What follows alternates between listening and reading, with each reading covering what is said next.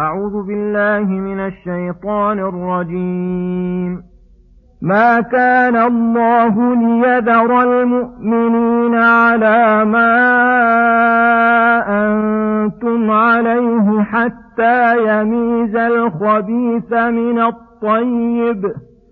وما كان الله ليطلعكم على الغيب ولكن الله يجتبي من رسله من يشاء فامنوا بالله ورسله وان تؤمنوا وتتقوا فلكم اجر عظيم ولا يحسبن الذين يبخلون بما آتاهم الله من فضله هو خيرا لهم بل هو شر لهم سيطوقون ما بخلوا به يوم القيامه ولله ميراث السماوات والأرض والله بما تعملون خبير.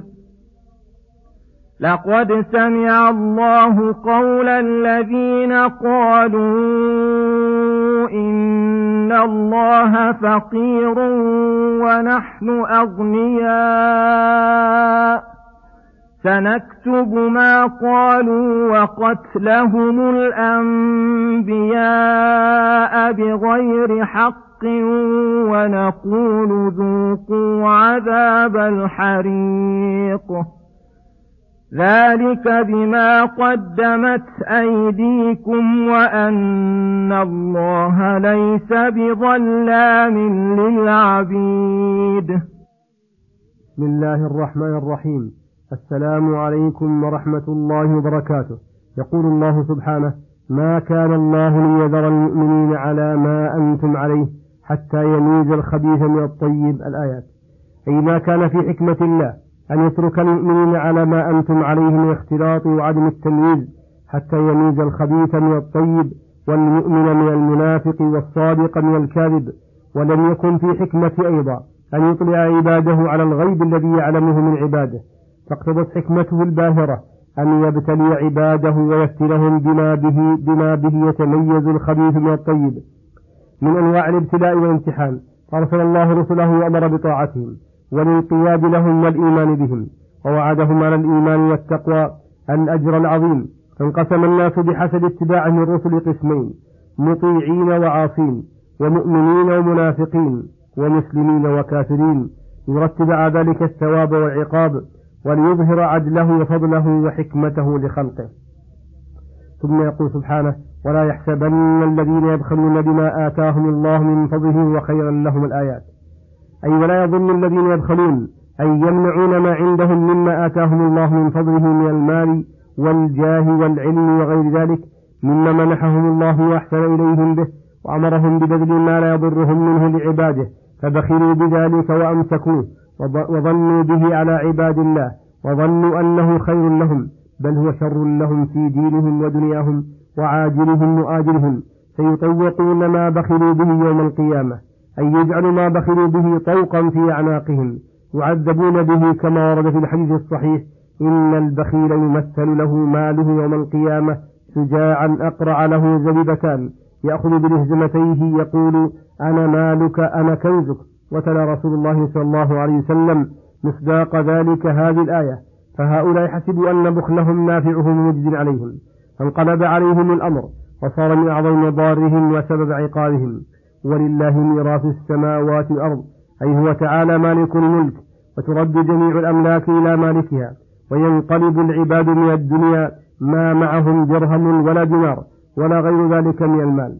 قال تعالى إنا نحن, إنا نحن نرث الأرض ومن عليها وإلينا يرجعون.